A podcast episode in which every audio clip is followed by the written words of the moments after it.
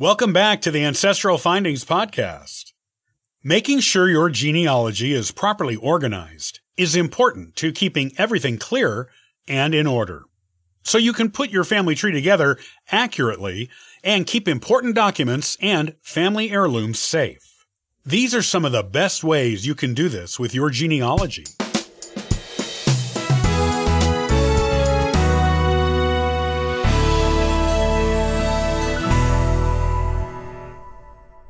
In addition to your digital genealogical information, there will also be physical genealogy items you will need to organize.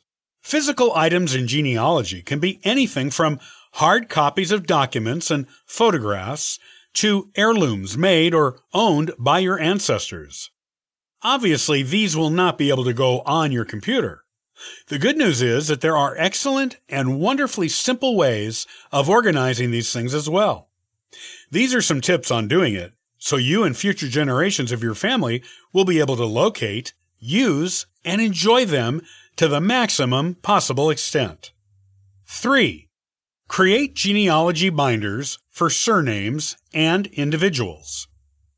Just like what you did with the electronic folders on your computer, you can create a similar way of organizing your genealogy with three ring binders.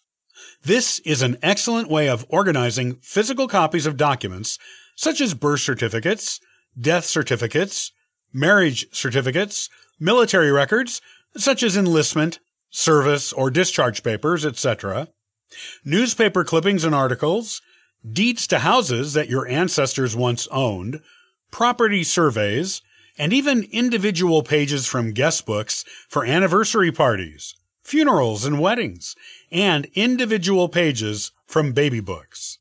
Basically, pretty much any physical paper or paper product item, like cardboard, that you can collect that is connected to your genealogy research can be organized this way.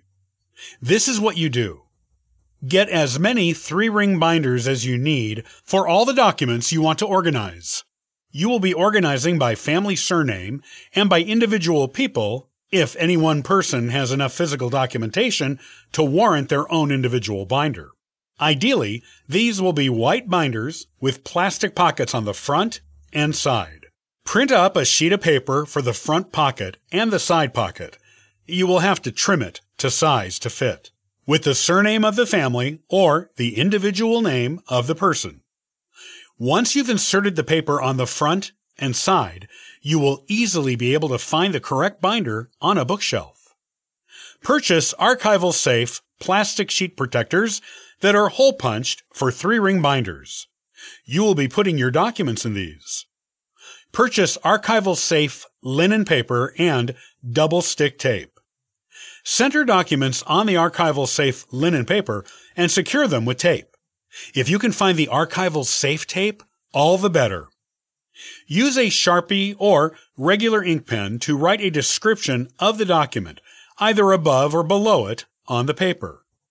If you can create the spacing to do it, you can put the paper through your printer and print out the label above or below the document, using a fancy font, if you like. Put the paper with the document on it in the plastic sheet protector. Organize the documents by document type. Within each document type, Organize alphabetically by date, from earliest to latest. So, if you have several marriage records, make a marriage record category in the binder and put the sheet protectors in alphabetically by name, starting with the earliest ones to the latest ones. If you are doing a surname binder instead of an individual person binder, make a separate section in your binder for each individual person within that surname and organize the sheet protectors as you otherwise would. You may write or print sheets to include in the binder to name the individuals and categories if you like. It's a nice touch and definitely helps with the organization. Arrange binders alphabetically by surname on a bookshelf.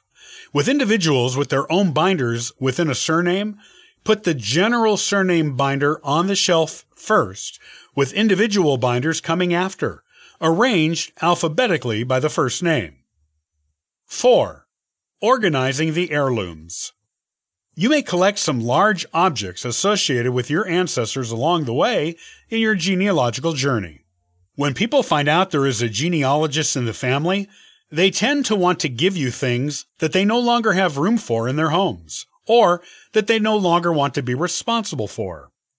They will usually ask you to take these things with words to the effect of, they know you will keep them safe and in good condition for future generations, or that you will keep them just like their original owner would want you to.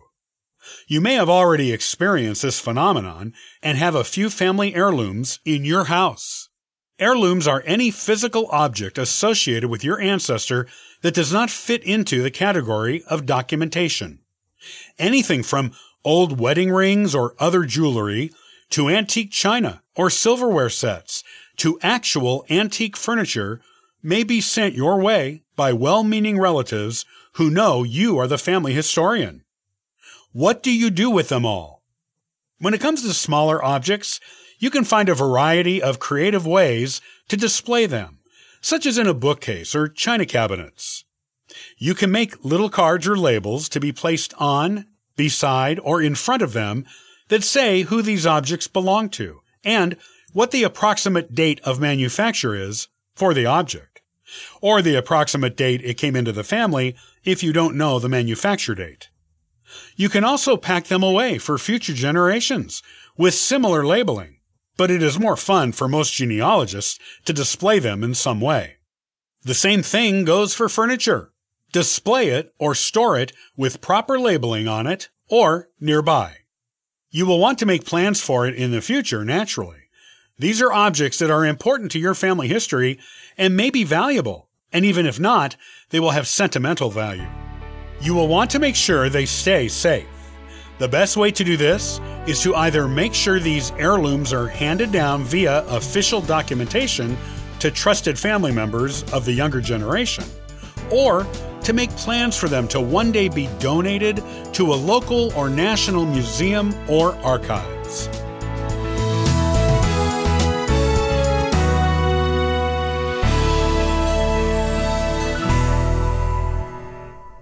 Thanks for listening and subscribing to the Ancestral Findings podcast.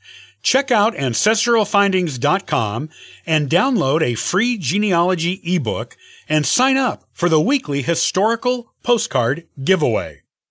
I hope you have a wonderful day and happy searching!